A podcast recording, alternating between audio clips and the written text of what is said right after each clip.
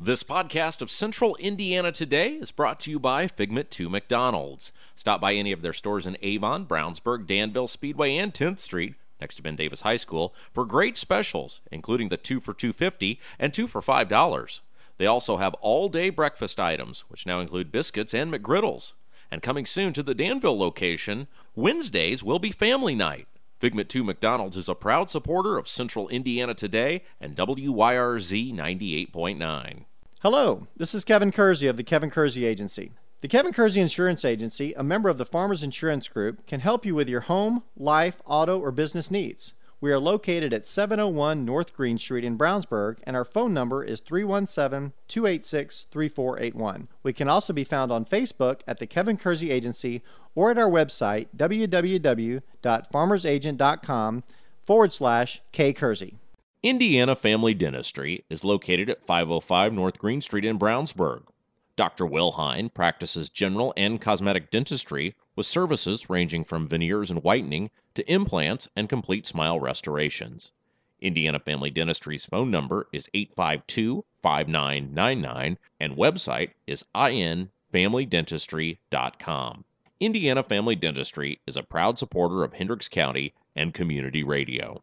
This is Donald James of Impact Youth Mentoring. Impact Youth is a not for profit mentoring organization providing mentoring services to the children of Hendricks County. We pair mentors ages 16 and older with youth in Hendricks County. Over the past five years, we have been able to impact over 120 children through our mentoring and tutoring programs. Information about becoming a mentor or finding a mentor for a child can be found at impactyouthmentoring.org or via email at impactyouth1010 at gmail.com. The UPS Store Brownsburg is located at 124 East Northfield Drive in Brownsburg. Their phone number is 858 1422. The UPS Store Brownsburg can handle your printing needs, including color, large format, and business cards. They also do blueprints, mailers, and invitations. Thanks to owner Tom Reese and all the folks at the UPS Store Brownsburg for supporting community radio in Hendricks County. The Kevin Kersey Agency presents Central Indiana Today on 98.9 WYRZ. Today's program is made possible by the Kevin Kersey Agency, 701 North Green Street in Brownsburg. And now here's your host, Rob Kendall.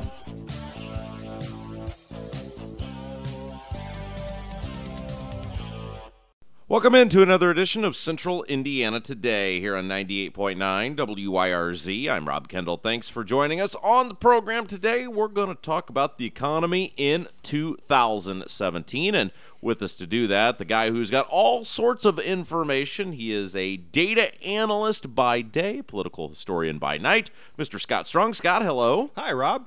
Good to be with you. Great to be with you. Okay, uh, so again, you your day job is you work for a Big Four accounting firm. Correct. What do you do for them? Um, my official title is I'm the global communications manager, um, but in that in those duties, there's kind of what you're called, and then there's what you do some days. So a lot of times, what we will do is we will do data mining on. Um, information for companies to let them know what's the best product or what's the best avenue to go forward or we look at the economy also to look at what types of sectors that they can go into that might be a good market for their product or services Okay, so you have information. You are the information man. Yes. You are my horse whisperer when it comes to information. Uh, you have some interesting information in regards to several states have raised the minimum wage. That is correct. So if you're not if you're not aware of it, 19 states across the United States had a guys people had a pay raise because the minimum wage was forced up in these states. Now, the way the minimum wage works, there is a minimum the federal government says you can pay anyone, correct? Correct. And then the states have the option on top of that to say if you live in, uh, we'll talk about this state, I think New York, you have to pay X, which is higher than the federal minimum wage. Correct. So this all started back in Massachusetts and back in eight and I think 1912. So it's been like 70 some years.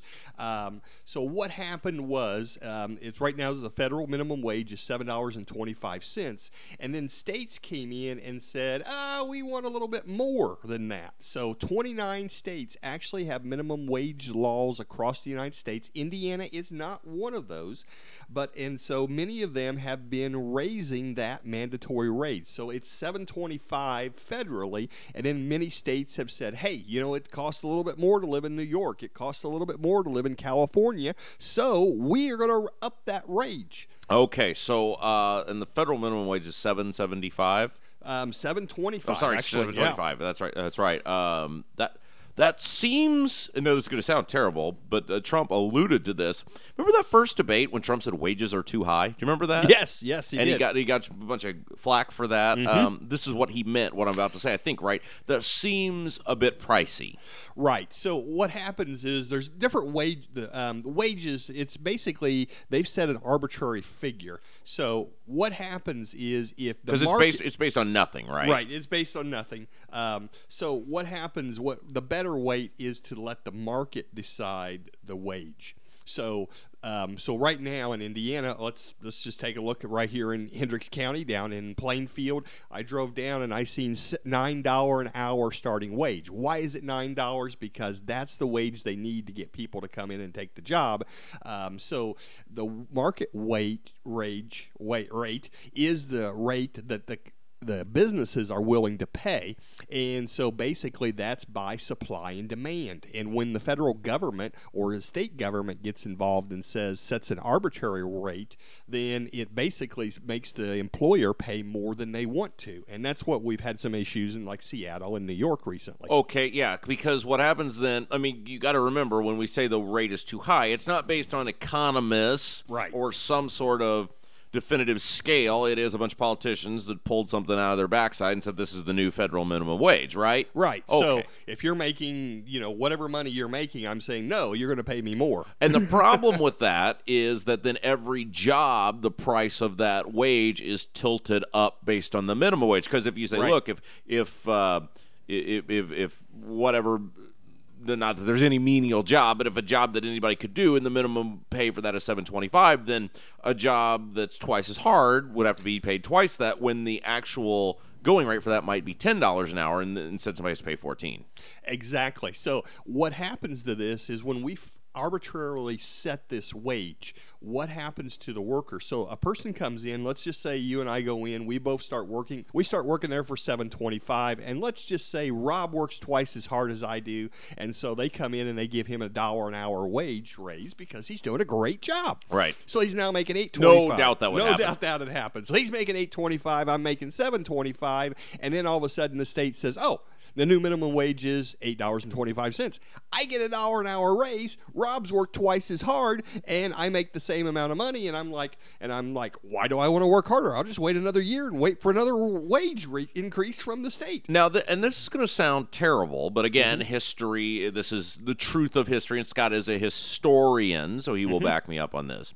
The founders did, on some level, envision rich people who knew how to make money running our country. Is that, would I be correct? Yes, yes. I mean, not everybody, but yeah, so it basically says that, that, that those with the knowledge and the experience would be the ones that would provide wisdom to Sure. Other people to help them get ahead. and I say this, I think that was in some level a good idea. Not that there should be a means test to Right. run for office, but it's a good idea to have rich people run your government, which is why I like Trump, because the rich people knew how to create the jobs. They knew how to employ people. They knew uh, should there be a minimum wage. They knew what would happen. Um, and uh, and now we have a bunch of people who couldn't, uh, as we talked about on WIBC last week, who are 109 years old in Congress and would be virtually, not virtually, would be unemployed if they were not in and uh, government making the decisions for us. Exactly. So think about it this way: um, if if I know that I'm going to get a raise every year at a percent, what's my ambition for working harder? The founding government says we want to give you the ability of freedom, freedom to innovate, freedom to be business entrepreneurs, and when you do, then you can become the next Steve Jobs, you can become the next Bill Gates, you can be billionaires, you can be millionaires. But if you're not doing that, then what it does is it lowers the inhibitions, it lowers the ambitions of everybody so they do less or do the minimum, expecting to get the most out of it. Again, our guest Scott Strong, a political historian, data guru. We're using his data guru side of things today. Uh, you have some information about these states that have raised the minimum wage. Yes, so right, so a lot of states, um, and some of them are not all bad. Um, some of them have just adjusted their minimum wage to the market forces within their states. Right. Um, so, but some states have raised it a little bit more. Probably the one that's hit the news the biggest is Seattle. Seattle has says, hey, if you're going to be in Seattle, it's fifteen dollars an hour minimum wage.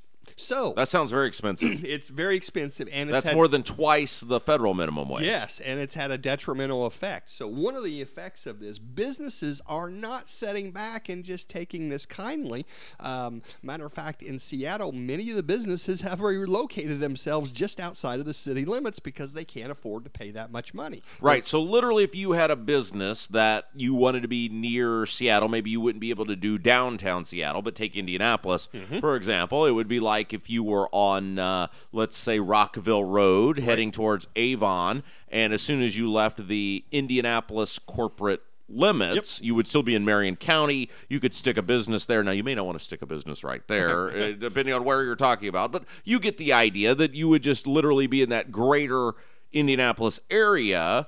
Um, but yet you would not have to pay the taxes. Exactly. You'd set up shop just right inside of Hendricks County, but you would offer all your services to Marion County. So what you've done in the case of Seattle is congratulations, you have just chased people, uh, taxpayers from your your area, right? Exactly. So, what's ha- one of the things interesting? I don't know if many people have heard about this, but Amazon set up what's called Amazon Go. It's the Amazon grocery in Seattle. Basically, what they've done is they've eliminated all of the cash registers. So, you have an app, you have your Amazon app, and it's being offered to their employees. They walk in, food's in the place, you pick up what you want, and you walk out. When you walk out, there's a scanner that scans it and sends a bill to your phone because you're registered to it. And now, instead of having $15 an hour people that are running the cash registers, we have no cash register people. So, Scott, does the problem become with this that now you will have, let's just use Indianapolis as an Sure. example, even though Indianapolis is not participating in this, but you have an area where downtown Indianapolis still might be somewhat thriving due to the fact that they've got pro sports teams, mm-hmm. et cetera, et cetera. But everything outside of that greater area then becomes a dust bowl, and we know dust bowl leads to gang violence in 2017, drugs, et cetera, et cetera. This seems like it could be creating a real uh, a real scare for these uh, these large urban areas in the near future. Yeah, it, it can. So what's happening here is businesses are going to look to start to automate because with automation, you're able to get around some of these minimum wage laws. So another example is in New York City where they've raised it to $11 an hour, which is probably not as bad because it, it does cost more money to live in New York City. Um, but they, but basically they opened up Eatsa. Eatsa is a middle Manhattan business with no cash registers. You go in with an app, you order what you want. People behind a, a wall, kind of like the Wizard of Oz, Right. prepare food. They put it in a little shelf. You come up, it beeps on your phone which one it is. You open it up, you take your food out, and it charges you, and then you walk out. So what's happening is automation is getting rid of these frontline service worker jobs, which is not, it's a starter wage. It's a place for young kids and people to get involved. It wasn't meant to be a lifelong career. Is one of the big issues that uh, technology and the, that the dopes that run the government, who will never figure this stuff out, uh, the technology is always going to be smart, find a way around government. Technology will always find a way around government. Yes. So what what they're doing here by by doing this, they're forcing businesses to innovate so that they can keep their profits higher. So in doing that, um, and what we want to do is we want innovation so we can be more productive. So sometimes it creates more jobs, but sometimes it also flushes out jobs and it cancels the opportunity that people have when they want to begin and enter the workforce. Okay, uh, let's get, uh, switch gears here real quick. Again, our guest is Scott Strong. Uh, we're using his uh, data side of things. By the way, tell everybody about what you do. You have this uh, this this blog, this podcast. Yes, so it's uh, it's on my website at www.drscottstrong.com, and we talk about strong business insights. So every Tuesday we give out a five minute review of what's going on in the economy and how technology and innovation is affecting you. Now, Scott, as we said, also a historian. I used Scott the other day uh, when I fill in on WIBC. I'm talking about how Andrew Jackson and Donald Trump are very similar. Uh, people loved that. They thought it was great. They thought it was very wonderful. Um, uh, my point is, you know what you're talking about, uh, or at least on paper, you know what you're talking about. uh, okay, so the other thing that we want to talk about today, of course, we're talking about the economy. We're going to have a new g- set of government, a state level, federal level, and uh, this other thing is this quote unquote real unemployment rate. What is the real unemployment rate?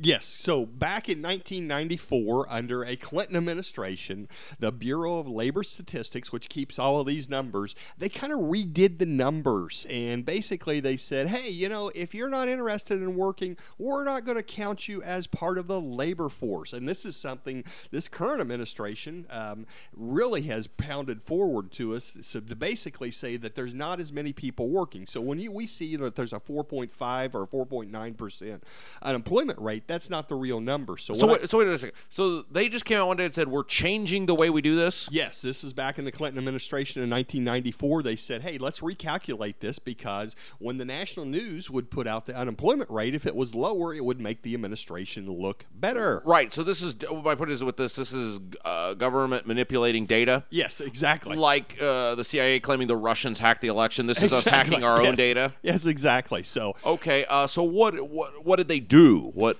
So what they did is they basically changed the rates. But what I like to do is, and a lot of the economists still look at, we look at what I call the real unemployment rates, which is what's called the the Labor Department calls it a, a, a line called U6.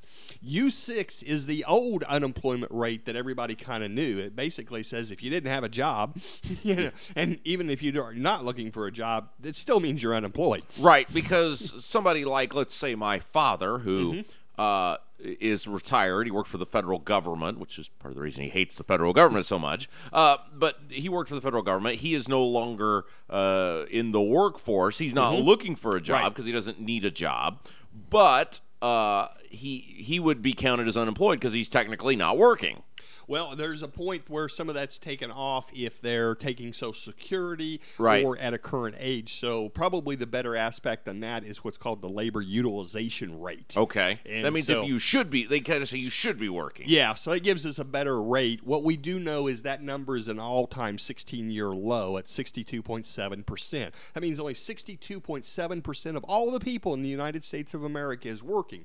Now, that's understandable because there are people that are of an age, maybe your father is of this age, you know, in their 70s and 80s, or their disability, or they just can't work anymore, or they're providing child care, they're raising kids, or they're doing something else that keeps them out of that labor force.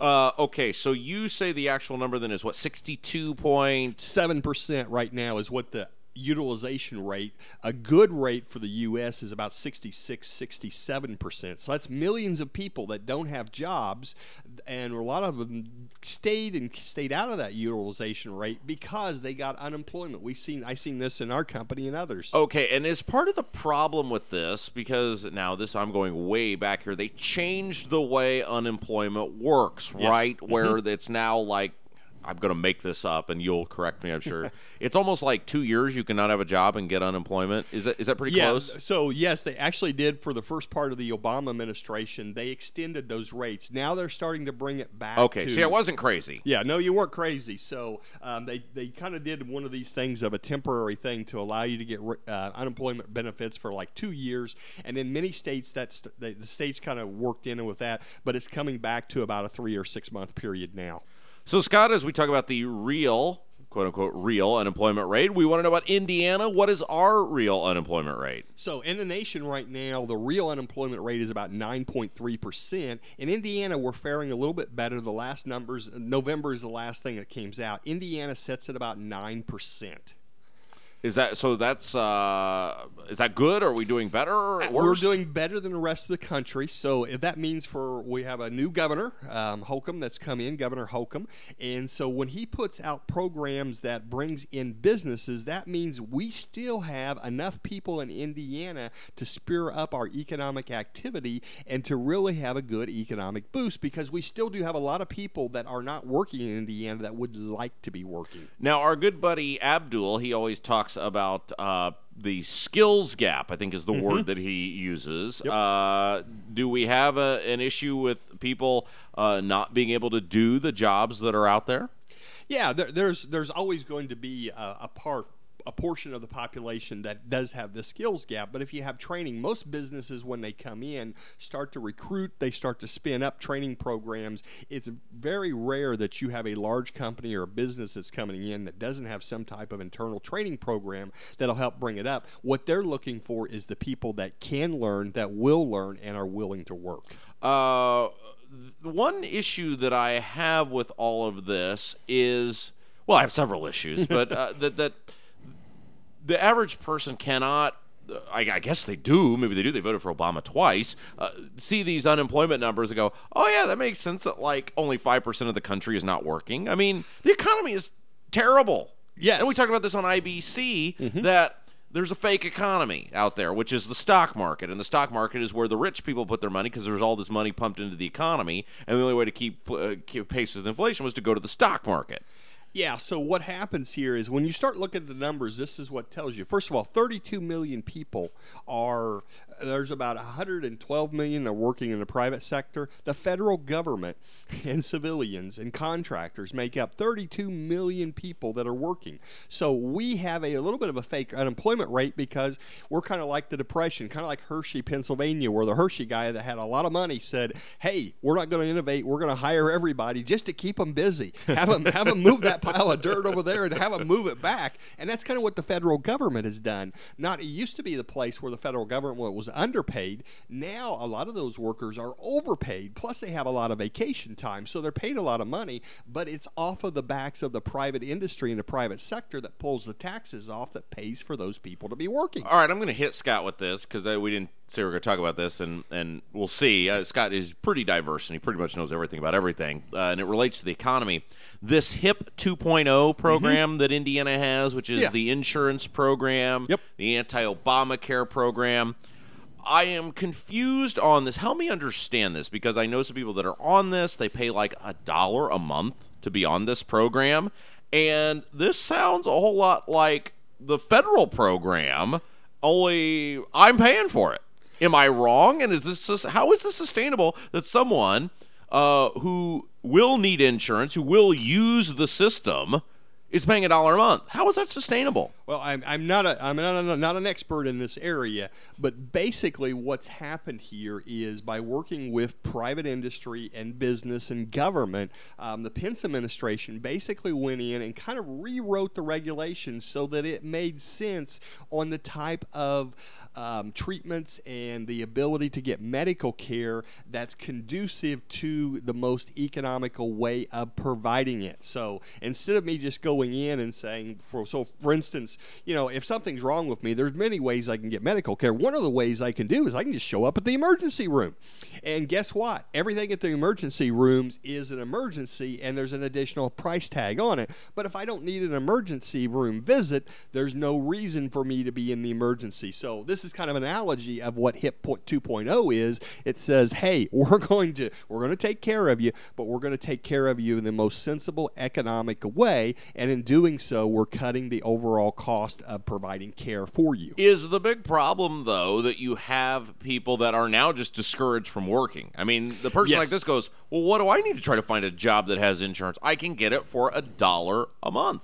Yeah, And so- no joke, folks, this is what it costs for the HIP 2.0 program if you can make it through the bureaucracy Mm-hmm. and get approved. It's a dollar a month, and there's no work verification with this thing. Yeah, and that's not an all bad way because now all of a sudden one of the biggest costs to an employer for me hiring you, if I wanted to hire Rob to work for me, which he probably wouldn't want to work for, for me, um, is the fact that I've got to. He's, saying, "Hey, what's my insurance? What's my benefits?" But if I have this now, all of a sudden he may not be so inclined to stay with me. He may move on to other fertile pastures. There's a lot of people that are close to retirement that will not leave their current jobs because they have too much vested in retirement benefits or health insurance benefits. So it becomes kind of golden handcuffs. So this is another aspect of the businesses that could free them up if people have the ability to explore with other health programs. Get our guest to Scott Strong. Uh, let's wind down here. The new legislature has convened. We mm-hmm. talked with Abdul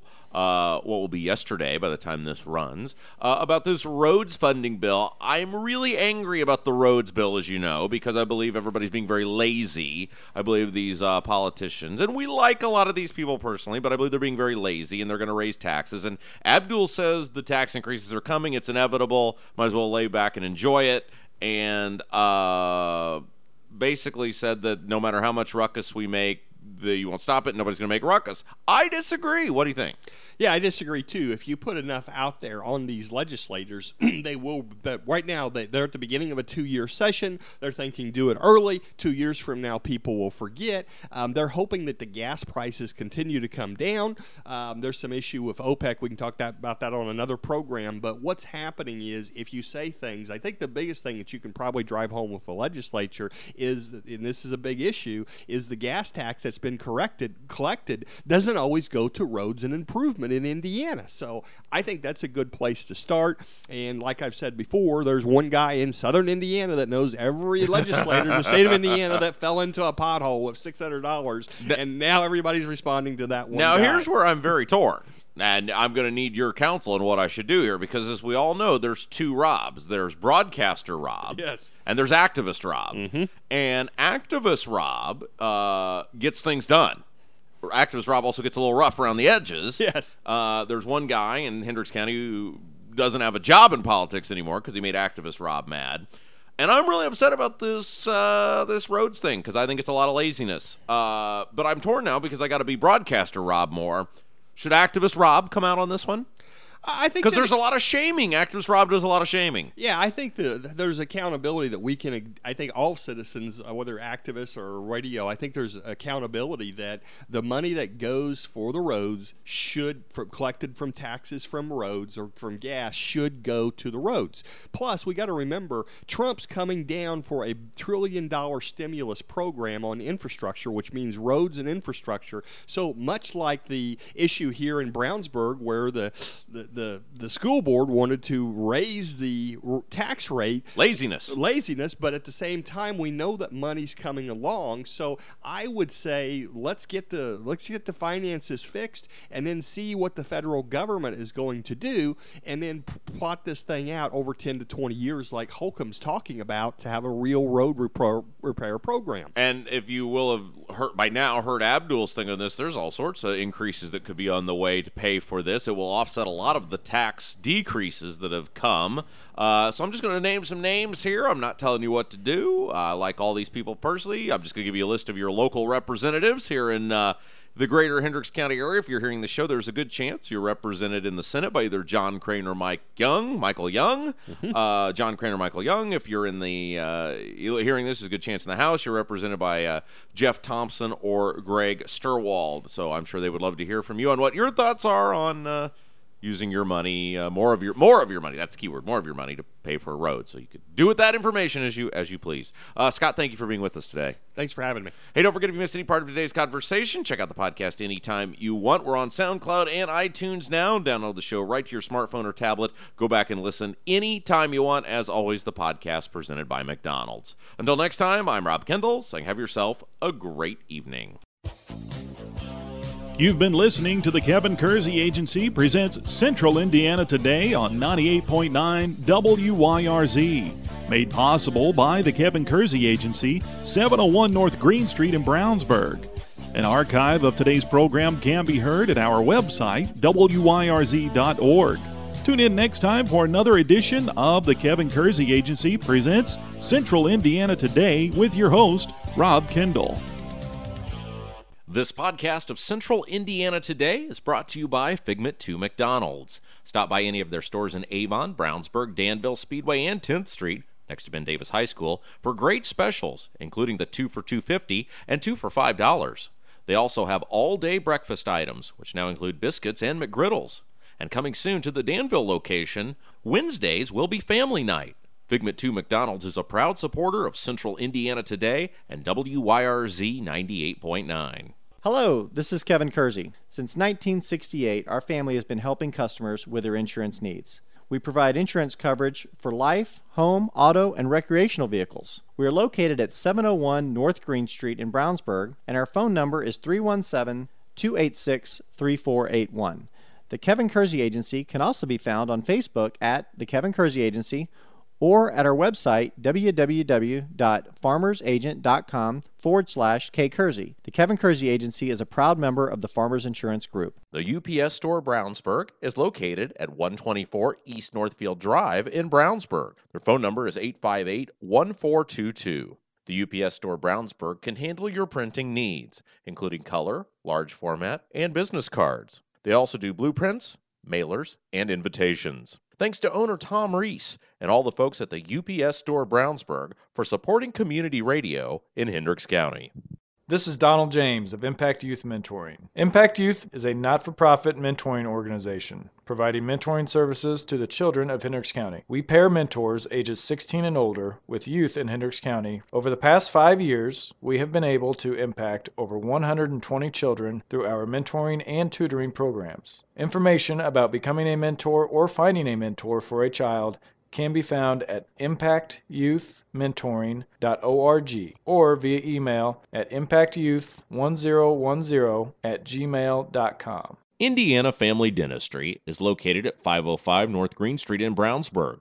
Dr. Will Hine practices general and cosmetic dentistry with services ranging from veneers and whitening to implants and complete smile restorations. Indiana Family Dentistry's phone number is 852 5999 and website is infamilydentistry.com. Indiana Family Dentistry is a proud supporter of Hendricks County and community radio.